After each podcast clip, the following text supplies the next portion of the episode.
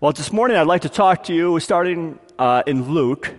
I'd like to talk to you this morning about the hours of Jesus, the last hours of Jesus, something that Jesus shared within his last hours. Really encouraging, I hope. And it starts off in Luke chapter 23. Uh, my main verse for today will be Luke 23, uh, 28. But I want to jump to Luke 23, starting in verse 26 down to 31, just to share with you a context maybe of, of what Jesus was, was talking about when he mentioned these words. It says now this in, in Luke 23, verse 26. Now, as they led him away, that's Jesus, they were leading Jesus away. They laid hold of a certain man, Simon a Cyrenian who was coming from the country, and on him they laid the cross that he might bear it after Jesus. You know, saints, it's just, if you think about it, my brothers and sisters, meditating on Jesus this morning, thinking about Jesus this morning, he couldn't even bear the cross that they wanted him to bear, to carry to his own crucifixion. He was too weak, he was too, too beaten down, too broken to even carry the cross. They had to pull a man out of the crowd to carry him. And a great multitude of people followed him. This is following Jesus. And women also mourned and, and lamented him. But Jesus turned to them, said, Daughters of Jerusalem, do not weep for me, but weep for yourselves and for your children. For indeed the days are coming in which they will say, Blessed are the barren, wombs that have never bore, and breasts which never nursed. And then they will begin to say to the mountains, Fall on us, and to the hills, Cover us, for they will do these things. For if they do these things in the greenwood, what will be done in the dry? Jesus was saying, if they do these things when I'm here now, when, when, the, when the wood is fresh, when the wood is growing, when the wood is alive, when there's water and nutrients around, the wood is there. The tree is alive and fresh. If they're, if they're breaking the tree that's alive and fresh, what will they do to a dead tree? It will just be consumed immediately. It'll be broken and cut apart immediately. Jesus had a concern. Jesus was looking to the future. Here he was in the here and now on his death, yet he was looking to the future. He was looking beyond his cross. He was looking beyond what was going on and the events that day and looking towards the future. And it says, and my main text is, we'll read it again here in verse 28. But turning to them, he said, Daughters of Jerusalem, do not weep for me, but weep for yourselves and for your children. Hallelujah. What a blessed morning it is this morning. The message I have this morning is called faith and emotion. Faith and feeling. Faith and emotion. You might think, well, that's not too creative. I try to come up, come up with a better solution. Last night, as I'm doing the word, trying to figure out, oh, let me have a creative title. I was telling my wife, this is my message. What do you think about the title? She's like, just just say what your message is about. Ah, that's a great idea. Faith and emotion. You know, sometimes we need the ladies in our lives just to give us some common sense. Just tell them what the message is about. So, this is my message faith and emotion. Faith and emotion. You know, all of us have some sorts of faith faith and belief in something. You have faith that you're going to take your next breath. In fact, you have so much faith that you're taking your next breath, you don't even think about it.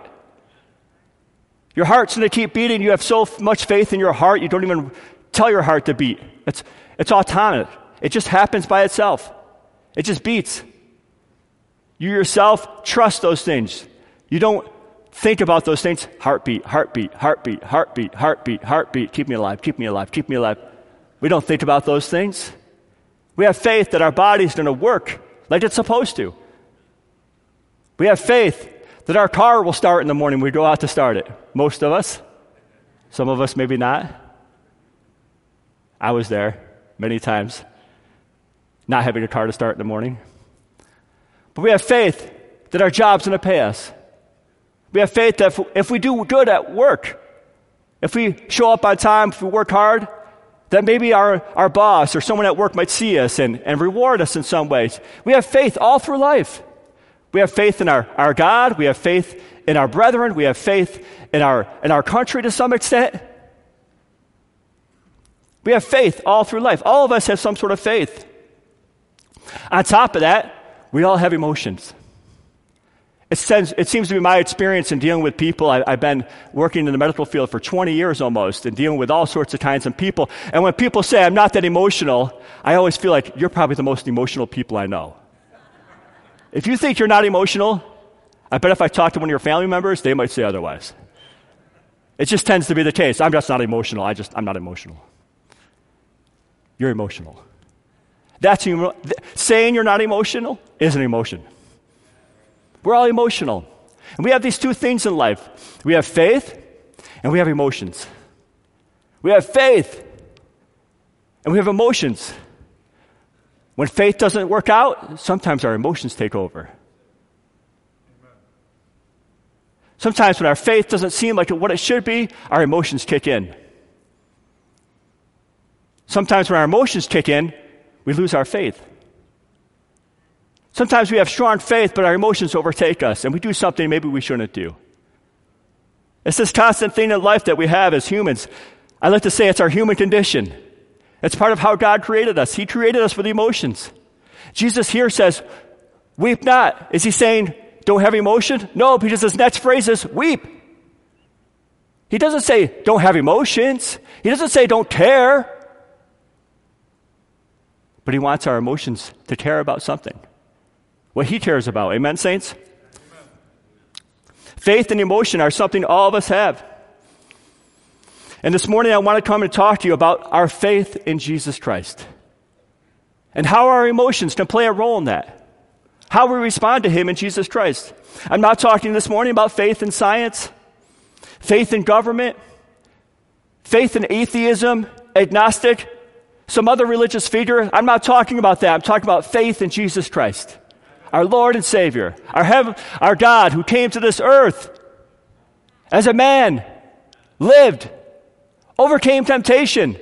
That man who walked the Via Dolorosa all the way to the cross and sat on a cross and died and took his last breath. I'm talking about that man who rose again three days later and sits on high next to his Father on, in heaven. Amen, saints? This is the God I'm talking about today. That God is who we love. That God is who we worship. That God is who we praise. That God is who we're trying to get attention to. Lord, we want to serve you. Lord, we want to be better for you. Lord, we want to do more for you. That's who we're praying to. He's our advocate. He works on our behalf. He will take care of you. He looks out for you. If you don't know him this morning, this is a great morning to get to know him. If you've lost a little bit, a little distraction in your faith, this is a great morning to renew that, to get built back up again, to get on point again. Faith today. When I say faith this morning, I'm meaning that faith. Just to cast any doubt, well, you said faith, you could be talking about anything. No, I'm not talking about anything. When I say faith this morning, I mean faith in Jesus Christ. My hope, my goal, if you will, is to give a message to encourage you to live a faith based walk in Jesus Christ with our emotions, with our feelings, with passion, with desire. It's part of what God wanted us to do. You may say, Brother Ben, that seems so obvious. Of course, can you tell us something new? Well, I'm going to be honest with you. Some of you have been saved for 50 years. I've been saved, hey, I've been saved close to 40 years. It might, it might sound unbelievable to you, but I have been. I've seen a lot in my time. I've seen a lot in my time. I've seen a lot as a 10 year old, how, how a 10 year old sees the Lord and sees life in a church, to a teenager, how they, how they see life in church and, and maybe the atrocities that happen as a teenager.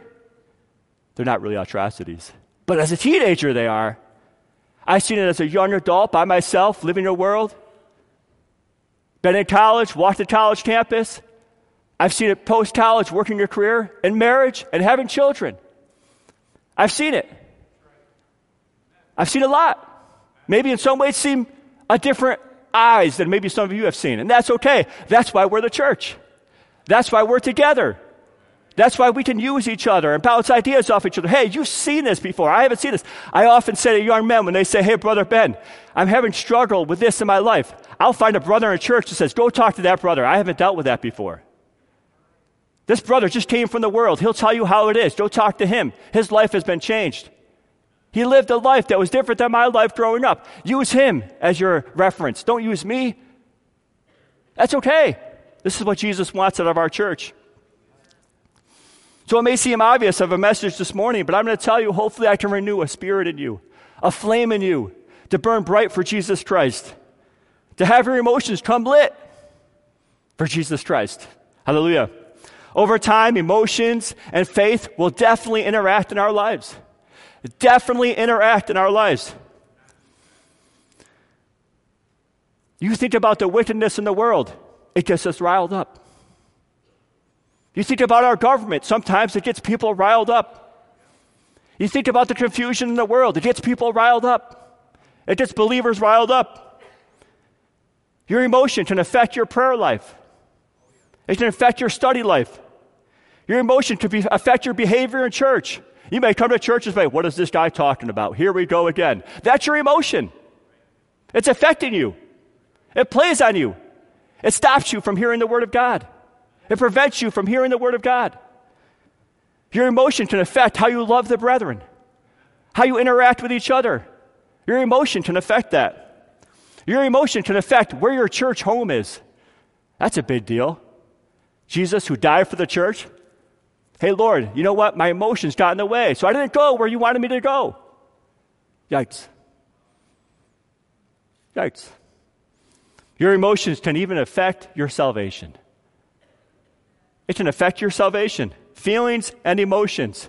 When I say emotions today, I'm talking about your feelings, everything involved with it emotions, feelings, passion, desires. At some point in your Christian walk, any one of these things feelings, emotions, passions, desires, maybe multiple, multiple of them can affect where your heart goes, where your heart leads you. It can be challenging for us, saints. And what is our response to be? What is our response to be when we get challenged in our emotions? When we get challenged, what is our response to be? How much the church responds to something can truly make or break its vitality in Jesus Christ. I believe that. How a church responds emotionally to a situation can affect how the Lord relates to them. We want the Lord to grow in this place. Amen, saints? We want the Lord to work in this place, the Holy Ghost to fill this place. Let the gifts of the Spirit be working in this place. I hope we're praying for the gifts of the Spirit that should be always be on our minds. The gifts of the Holy Spirit should be on your hearts. Are they, are they, are they bubbling up inside you? Are you, are you emotional about them? Individually, it's important to how we deal with situations in life. As individual Christians, it's important how you deal with situations in life. Your faith may depend on it. Your faith may rely on it. How well you do in Jesus Christ may rely on it. You know, emotions and feelings have been, in a way, the Achilles heel of the human in their relationship with God. Let's go to Genesis chapter 3. We'll jump around a little bit in Scripture this morning, but I tried to find examples where they're close together.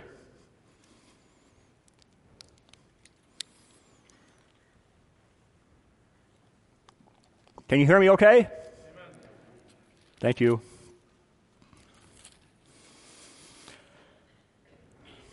So here we see in Genesis chapter 3 the, the, the, the fall of man, for, for a lack of a better term.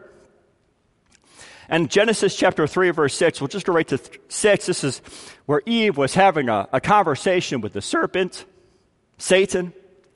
And it says in 6 So when the woman saw that the tree was good for food, that it was pleasant to the eyes. Another way to say that, some of your translations may say, or a desirable thing. And a tree, a des- and a tree desirable to make one wise. She took of its fruit and ate. She also gave to her, to her husband with her, and he ate. Something became desirable to Eve. Her feelings, her emotions got into it.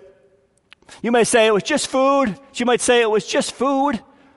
What's the big deal on, on a certain level? It was just food. It looked okay. It handled okay. It felt ripe. It felt fresh.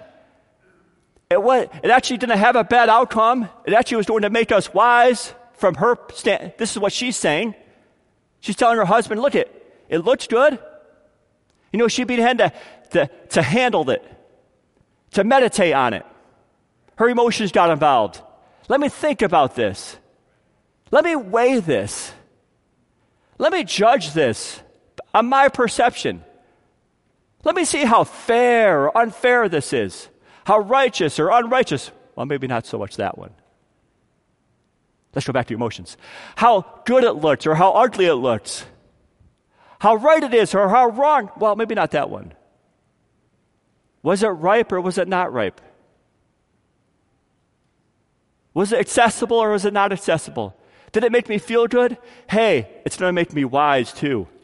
She took it, she handled it, she meditated on it, thought on it. She began to have feelings about it. And know what she did next? She acted on it. You see what happened? She acted on it. It made sense to me. You know what? The more I think about it, I am right. You know what, serpent? You are right. You're totally right, serpent. It's good to eat. The tree looks wonderful. What, why, why, can't, why can't we eat this tree? What, what's going on? It's like the only thing I can't eat. I just want what I can't eat. Let me have it. It makes sense. And then she crunch and chewed. Adam, this is good. Try some. Adam, crunch, chewed. You see what happened? Their emotions and feelings, what looked good, what looked correct, what looked like it was acceptable in their own eyes, overcame their faith in God, overcame righteousness, overcame holiness, overcame something they were supposed to do. You know, sometimes in Christianity, there's things you can't do. I'm going to tell you this. Can I, can I throw out a, a really obvious statement again to you? This is what I tend to do. Sometimes in the world, there's things you can't do. Sometimes in Christianity, there's things we can't do. Sometimes in the world, we accept the things we can't do better than we can accept the things we can't do in Christianity. Why is that? It's not our faith that causes us to do that, it's our emotions, it's our feelings, it's our belief on thinking, this is what I think is right. I can do these things. After all, I am a child of God. He loves me. But remember, God has a purpose for you. God has a plan for you.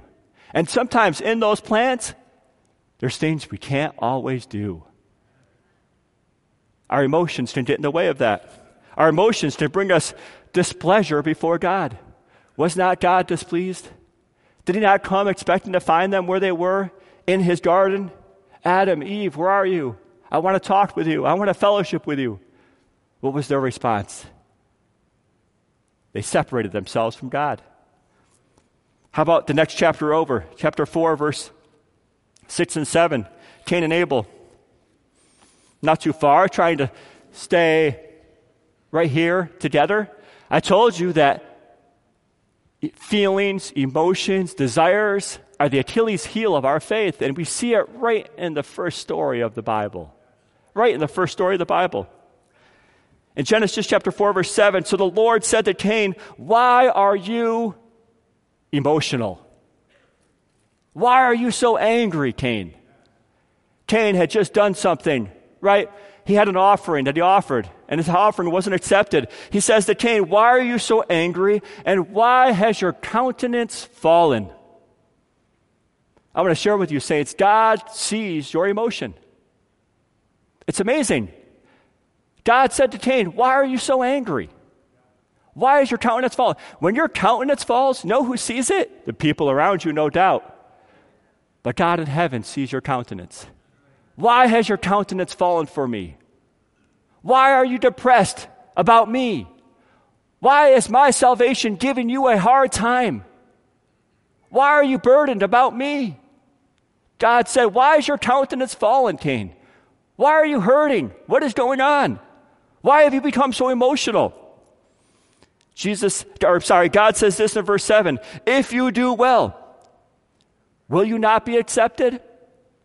And if you do not well, Sin lies at the door. And its desire, its passion, it's where it's looking is for you, but you should rule over it. Early on, God was teaching us how to deal with our emotions. Early on, God was teaching, hey, humans, you made a mistake in the garden. Here we are again. I'm going to tell you something. Hey, Cain, your mom made a mistake. Your dad made a mistake in the garden. They let the desires of their heart overcome them, and they crunched into the fruit. And it put us a distance between us. Cain, you're doing the same thing again. You're doing the same thing that your parents just did.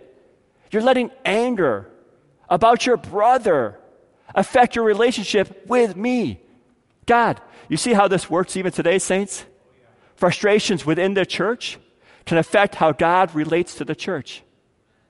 It's not just, well, I'm angry with my brother and he, he's angry with me. That's the way it is. We're not talking. We're not associating. I'm done with it. That's not God's plan. I'm good with it. It's good with me if that happens. I don't care if someone's mad at me. I'm a non emotional person.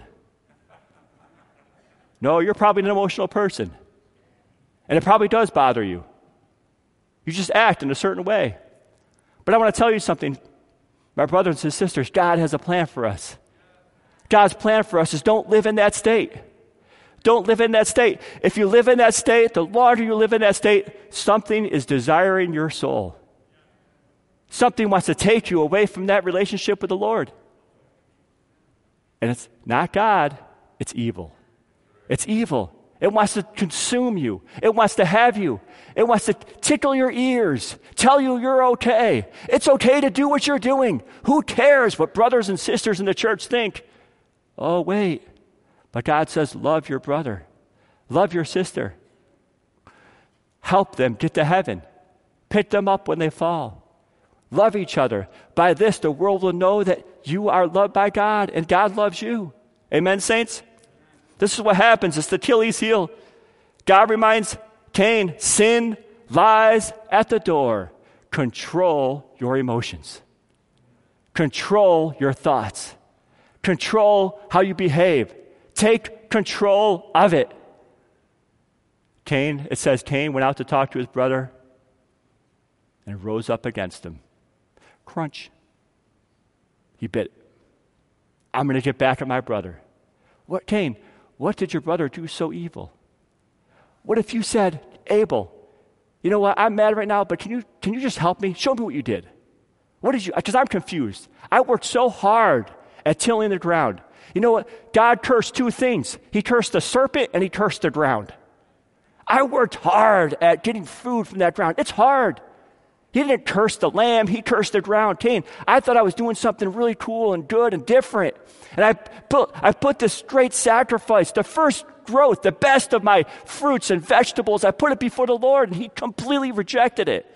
What's up? Abel, help me to understand. You see what a brother could have done?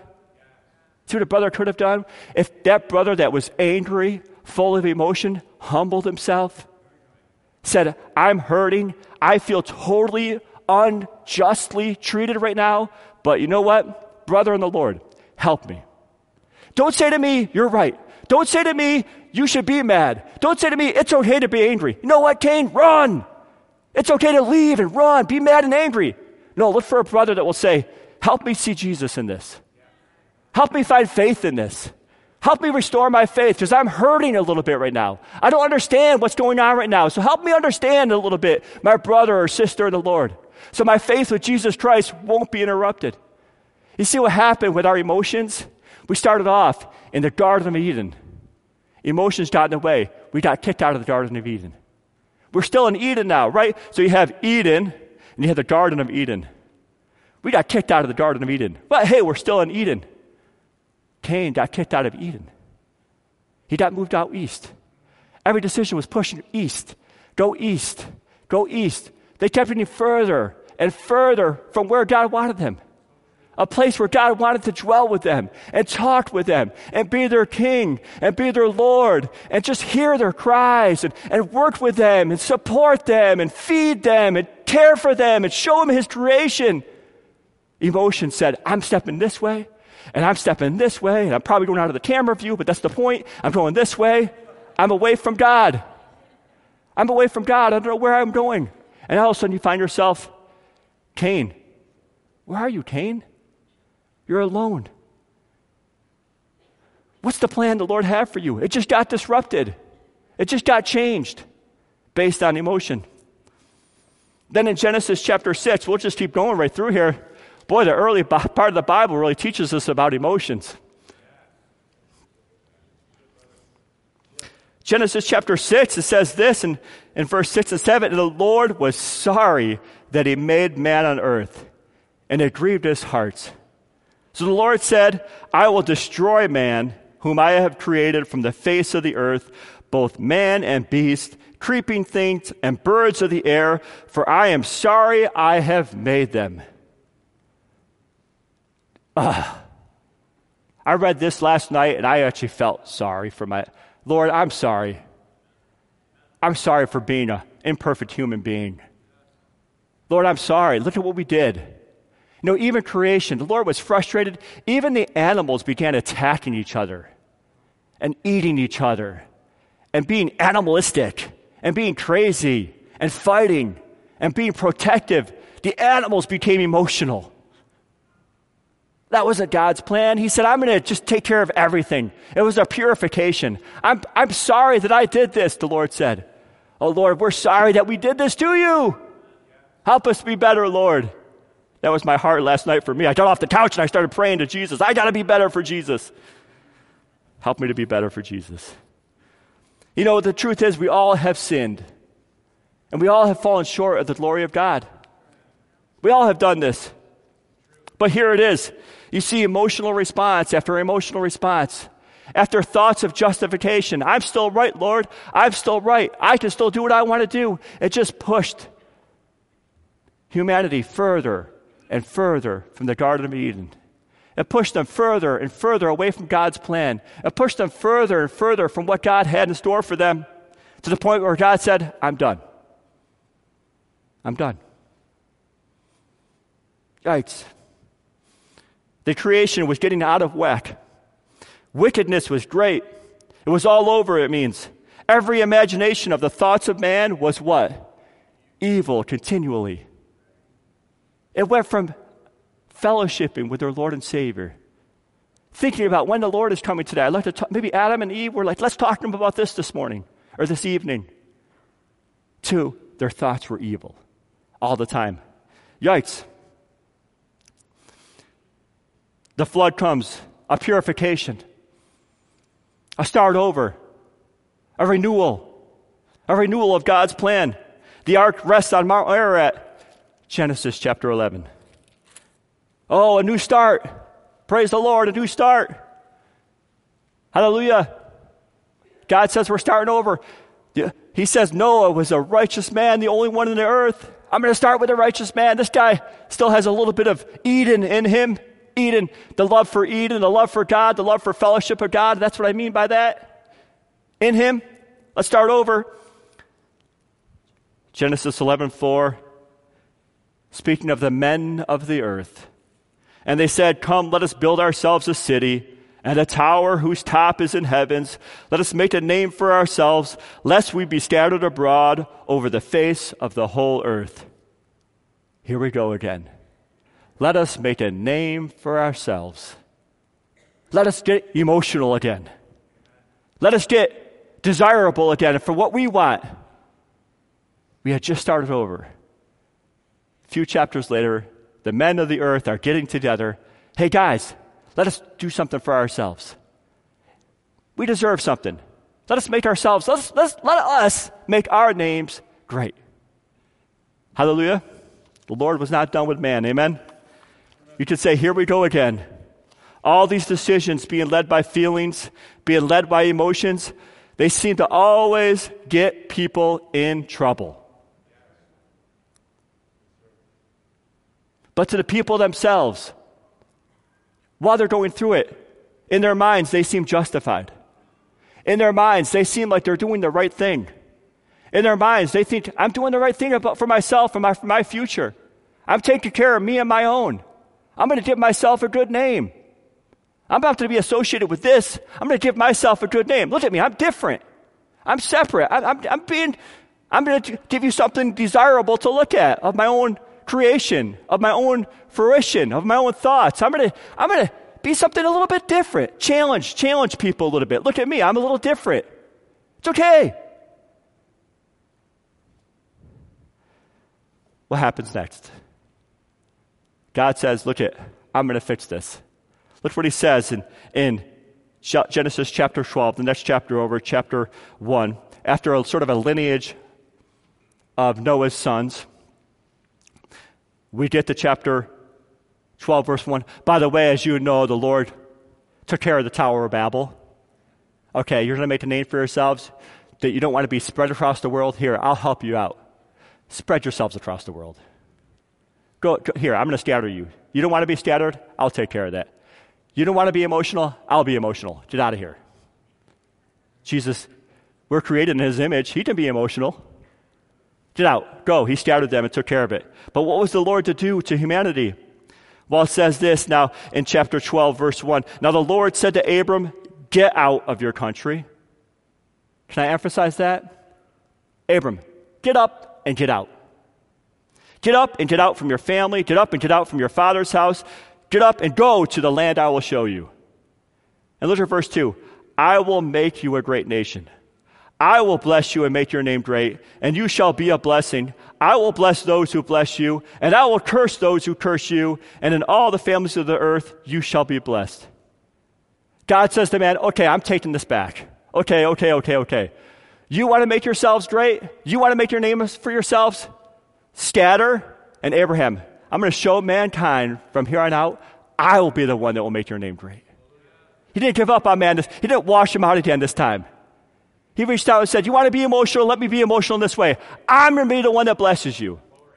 I'm going to be the one that curses those around you. Abraham, trust in me. Abraham, get away from your emotional connections.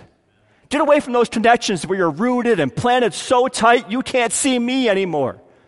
You can't see me anymore. All you see is your own desires, your own wishes, your own wants, your own hopes, your own dreams, how you want your life to look, how you want your house to look, how many cars you want to have, how you want your kids dressed, what kind of sneakers they wear. You start focusing on these things that become so important in our lives. They should be, but how important they should be. Nowhere in relation to Jesus Christ, amen, saints? Nowhere in relation to Jesus Christ. God says, Man, I'm going to help you out. I'm going to start off with Abraham. Abraham, get up. It's our salvation experience, isn't it, saints? God says, I want to help you out. You say you're depressed. You say you're anxious. You say you can't get the sin off you. You say there's no hope in your life. And God says, Hey, I'm going to help you out. Get up. Come to me. I will be the one who takes your cross. I will be the one who takes your sin. I will be the one who takes the burden off of you. But you have to do something. You have to get up. You have to go forward, lose the emotional connection in one way, and give the emotional connection to Jesus Christ. He said, Weep not, weep. Weep not, weep. Care not about the world, care about me. Jesus is not making us not emotional. He's not taking away our, our sense of dignity and who we are and our personalities and our passion, our desires. He's not taking them away. He's just saying this take them off yourself and put them on me. And what happens when you do that? Can I read it again? I will make you great. That's pretty cool. You can work really hard to be great. Men all across the world try to make themselves great. Jesus says, You get up, you go out, you put your motion on me, I will make you great. Wow. It's be different than how we think great is, but He'll make us great. I will bless you. Who doesn't want to be blessed? Who wants to be blessed? Here goes my hand challenge. You're getting better. Awesome. Amen. Hallelujah. We want to be blessed. Who's going to bless us? I'm going to bless myself. Know how I bless myself? By working so hard and taking call nights all night long so I make extra money, I never see my family. I'll bless myself, but I won't see my family. I'll miss my kids' games. I'll miss their homework. I'll miss, I'll miss putting them to bed. I'll miss reading to them. I'll miss spending time with them. But hey, I'm blessing myself. Hey, kids, you ride in heated seats in the back row, and in the summertime, it blows cool air right on your butt. You should be blessed. This is how we bless ourselves. Those are exciting. Hey, I'll take one of those seats for sure.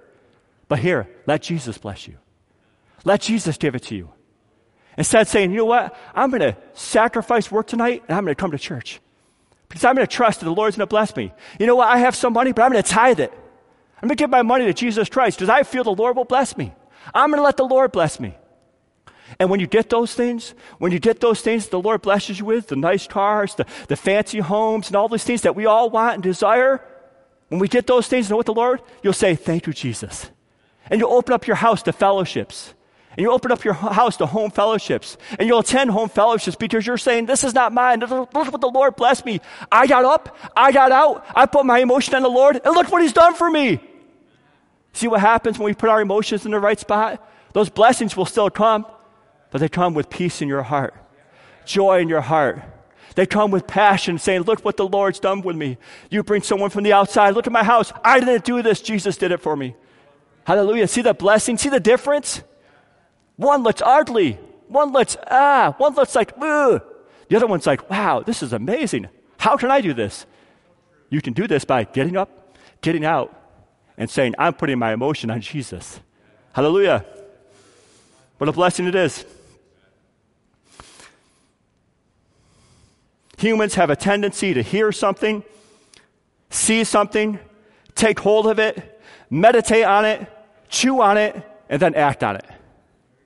This is what we do as humans. We tend to see something, we make our judgment out of it, it plays over and over in our minds. Sometimes we just hear something, we weren't, we weren't even there and we hear it from a third party. Oh, I can't believe that. Play it over and over in our minds. Our emotions get ramped up. I can't believe it. I can't believe. There's a biblical way to deal with that. You go to the source, you find out, hey, what's going on. But sometimes our emotions prevent us from doing that. And then all of a sudden, crunch, we act on it. Yikes, what just happened? What just happened? Let's jump back to Jesus, chapter in, in Luke. Are you following me, saints, this morning?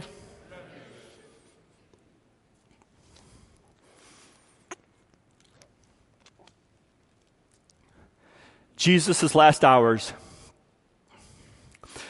Saints, there's no doubt in these chapters, if you read them, this was not an emotionally charged situation. Amen. Jesus going before the priests and the scribes being beaten and kicked, slapped, punched, mocked. This was an emotionally charged situation. If there was any time you can almost say to justify an emotional response, this would be it. This would be it. Fight for yourself, Jesus. You did nothing wrong. You're justified in your response. Fight. If you don't fight Jesus, it's so wrong, I'm going to fight for you. Have you ever heard people say that? Boy, if you don't do anything about this, I'll do something about this. It's our emotional response. It's what we do as humans. When we see injustice, perceived injustice, maybe there wasn't even injustice there. Let me, let me rephrase that. When we perceive injustice, we want to respond. If you don't do something about it, I will. Think about even our most last election we had. If you don't do something about it, I'm going to do something about it. Right? And the, and the country responded in such a way. It grabs hold of people. Emotions can grab hold of people. It can make us do things we probably normally wouldn't do. We can be so envisioned and passionate about something, crunch, we act on it. What are we to do? How are we to respond to these situations? Jesus was there. It was an emotional, charged situation. People were taking hold of something, meditating on it, deciding on it, acting out what the next best step is. The scribes, the priests, the disciples, the visitors, people who follow Christ, they were all doing this. All the people there were doing this. There was Jesus at the center. I want to paint so you're, you're thinking about this episode. You're thinking about what's going on right now. We shifted from Genesis we're now talking about Jesus' last day on earth as a human. Last day on earth, hours before his death. Jesus was at the center. There's Herod, there's Pilate, there's religious leaders, there's priests, there's an unruly crowd, there's Jesus' family, there's Jesus' disciples and followers. There's people who hated Jesus, there's people who loved Jesus, there's people who had good feelings about Jesus, people who didn't know Jesus at all, people who didn't know what to do, people who wanted it one way, people who wanted it another way, people who were pulled into jobs they didn't want to do or had no, no desire doing. This was an emotional charged situation. There were beatings, there were whippings, there were punches, there was yelling, there was cursing, there was hate speech, there was mockery, there was bloodshedding, even before the cross. This is Jesus' last day. It was emotional. It, honestly, if you were there in Jerusalem that day, it probably would have been hard not to take part in it. Look at Notice in verse 27 of Luke chapter 23, it says, And a great multitude of people followed him. Simply put, a multitude is a large number of people. The Bible says it was a great multitude. So a large number of a large people. A large number of a large amount of people were there. That's a big, that's a large amount of people. That's a great multitude in Jerusalem. This is in Jerusalem.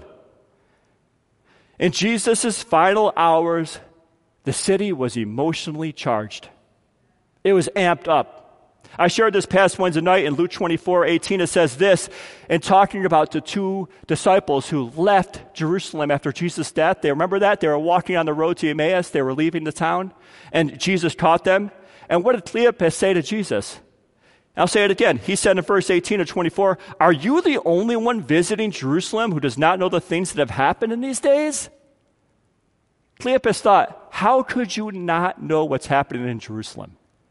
The whole city knew what was going on with Jesus. I don't know if in your mind, sometimes you think Jesus was by himself, maybe a little road, and the city was hustling, bustling, going on while Jesus made his way to the cross, and he died on the cross, and a few people mocked him and, and scourged him, and he went his way. Saints, this took up the city. It was a big response. Nature was changing. The cross, the skies went dark. Things were going on in the world. Something was happening. Society was seeing it. It was emotionally charged. Something wasn't right going on. Nature was on edge. The, the, the weather was on edge. People were on edge. People are yelling, screaming. Can you imagine it? The soldiers coming down the road. I don't think it was a, a wide open road. There were soldiers going before Jesus, pushing people out of the way. If you get in the context of Joseph the Cyrenian, the context of it was they grabbed him. He was just walking up. What's going on? They grabbed him and pulled him into Jesus. You take the cross. Soldiers were being aggressive. They were being brutal. They weren't having any care for who was around. It was an emotional, charged environment. If there was any time to say, I'm going to be emotional here, that was the time to be emotional from a human perspective. That was the time to stand up and yell, Injustice! if you didn't know what was happening. Right? If you had no idea what was happening, if you were looking, we have the perspective of looking at it after. Praise the Lord. And see what was going on. But some of those people that day, they had no idea. Some of them had no idea. Maybe they would come to learn about Jesus by attending church later on. But here was an emotional charged situation. And I want to share this, brethren. In life, we go through emotional charged situations. They take up our thoughts. They're big deals to us. At times, they can be so passionate, we can't sleep. We can see such perceived injustice in our society, in our government, that it puts us emotions. We start reading books about it. We start trying to find prophecies over it. How can I justify this? There's a big event going on. Now is the time to scream, scream for injustice. Now is the time to do it. It's passionate. Look at strike while the iron's hot. Jesus, we can do this. You're so powerful. You fed 5,000. Jesus, you just say it. We can do it. You know the only one who wasn't talking that day? Jesus. There was a lot of yelling, there was a lot of screaming, there was a lot of parading. Jesus was quiet. In our personal lives, we can have attacks on us, on our children, perceived injustices in your lives. Oh, this wasn't fair what happened to me. This wasn't fair what happened when I was a teenager. I spoke to you about being a teenager. This wasn't fair what happened to me when I was a teenager. From now on, I'm holding that, and until someone says sorry to me, I'm not going to do anything. What about Jesus? What about your faith? What about your responsibility to your brothers and sisters in this church? Your responsibilities to your parents, your responsibilities to those younger than you. Are you reaching out to those younger? Wait, you don't understand the injustice that happened to me. You say that, but I guarantee everyone in this church will stand up and say, Let me tell you about an injustice that's happened to me. We've all been through it. This is, this is what happens. This is, Jesus said, persecutions will come, injustices will come. Don't be surprised when they happen to you. Here's the deal don't get emotional. Don't become emotionally unstable when injustices happen to you. They will come. Instead, put your emotion on Jesus Christ. Hallelujah. Amen, saints? It says this, in, listen to what it says in Isaiah preaching about Jesus Christ. Back in Isaiah chapter 53, you don't have to see there, but I'm just going to read some points here. He was despised and he was rejected. He's talking about this day. He was held in low esteem. They turned their backs on him and they looked the other way. He was oppressed and treated harshly, yet he did not open his mouth. He was led like a lamb to be killed. He bore griefs. He carried our weakness. Our sorrows weighed him down. He couldn't even hold the cross up anymore. Our sorrows weighed him down. He was beaten so, he, so we could be made whole. He was whipped so we could be healed.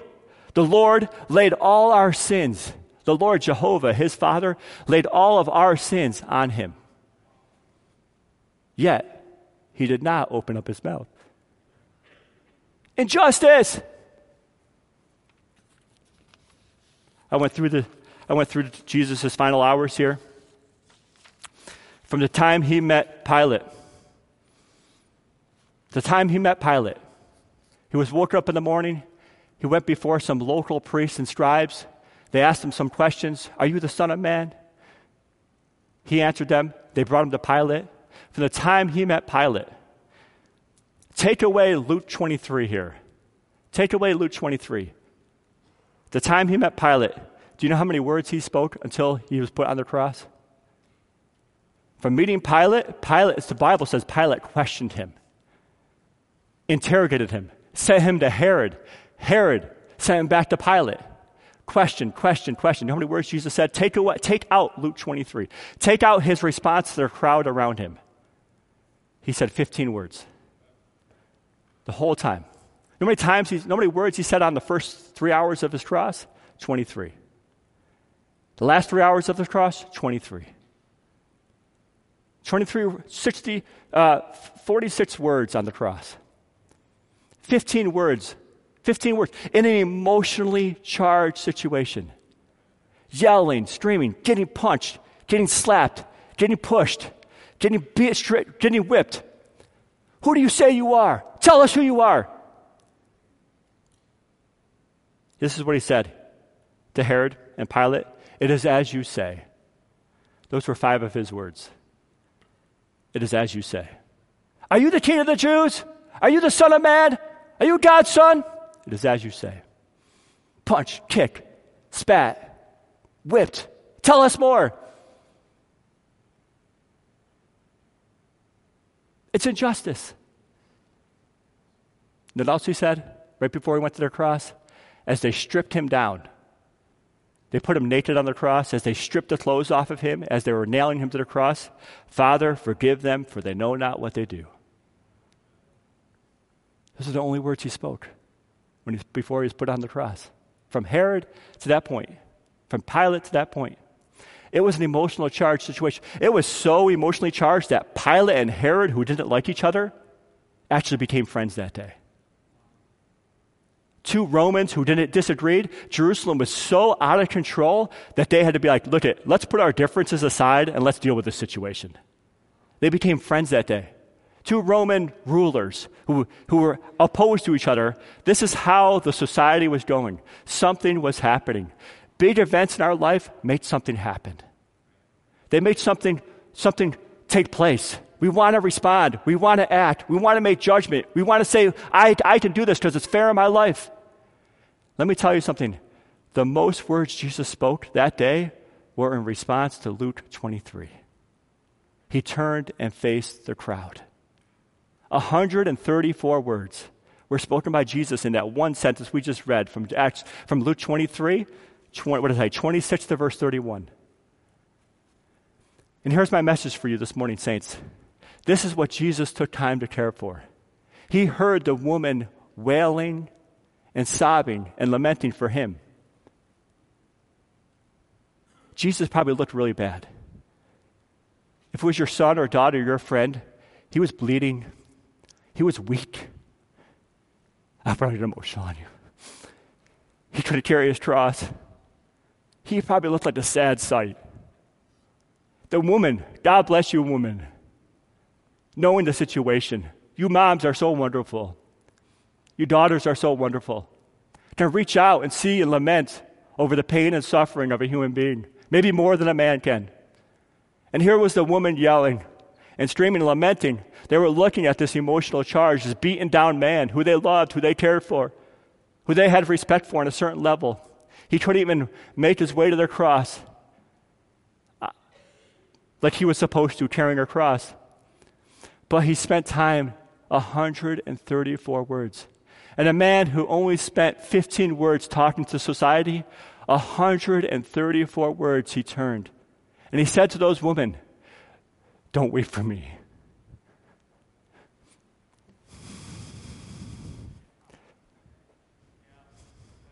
Weep for yourselves. Weep for your daughters. Weep for your sons. Don't weep for me. But Jesus, the injustice, you are the injustice. I'm going to keep, I have to focus on the injustice. Let's focus on the injustice, what's happening. This is unfair. Jesus says, Don't, stop. Put your emotion in your sons and daughters. Put your emotion in your own soul. Saints, the Lord's response was, Don't look, I have, a, I, had, I have to do this thing for you. Don't look at the emotion of this situation. 130, there's most words in his last hours were spent telling the people around him, Don't worry about me. I'll be okay. You know what's going to happen? There's going to get to a point that this earth is going to be so bad that mountains, people are going to ask the mountains to fall on them. Take care of your souls. Don't be in that situation. Don't find yourself in that situation. Don't look at society causes and says, fight, fight. Look at how bad society is getting. Don't spend emotion there. Spend emotion in the church. Spend emotion taking care of the brethren. Spend your focus weeping I tell my wife all the time, she's the center of our house. When the kids are sick, when they need a hug, hey kids, come here. Whoa. Then they go to mom. I don't get them, I don't get them as much as the kids, but when I need a hug, my wife gives me a hug. Moms are the center of our homes. And here Jesus was saying to the moms, Sisters, I want to encourage you tonight what power you have to help focus your home on Jesus Christ help maintain your husband's emotionally un, un, un, un, your emotional unresponses or, or unstableness that your, most, your husband may have coming home from work someday, sisters, you can focus them. Take your eyes off that situation. Put it on Jesus. Moms, you can help your kids. Tell your daughters, tell your sons, hey, look it, you're a teenager. This looks really bad. Let me tell you something. Serving the Lord is better. Focus on serving the Lord. Focus on those around you who love you and care for you, who want the best interest for you. And that's my message for this morning, saints. That's all it is a very simple message. That we have a, a, this condition in us that wants our emotions to fight in a certain direction. And Jesus is saying, don't focus on the problem, focus on the solution, Jesus Christ.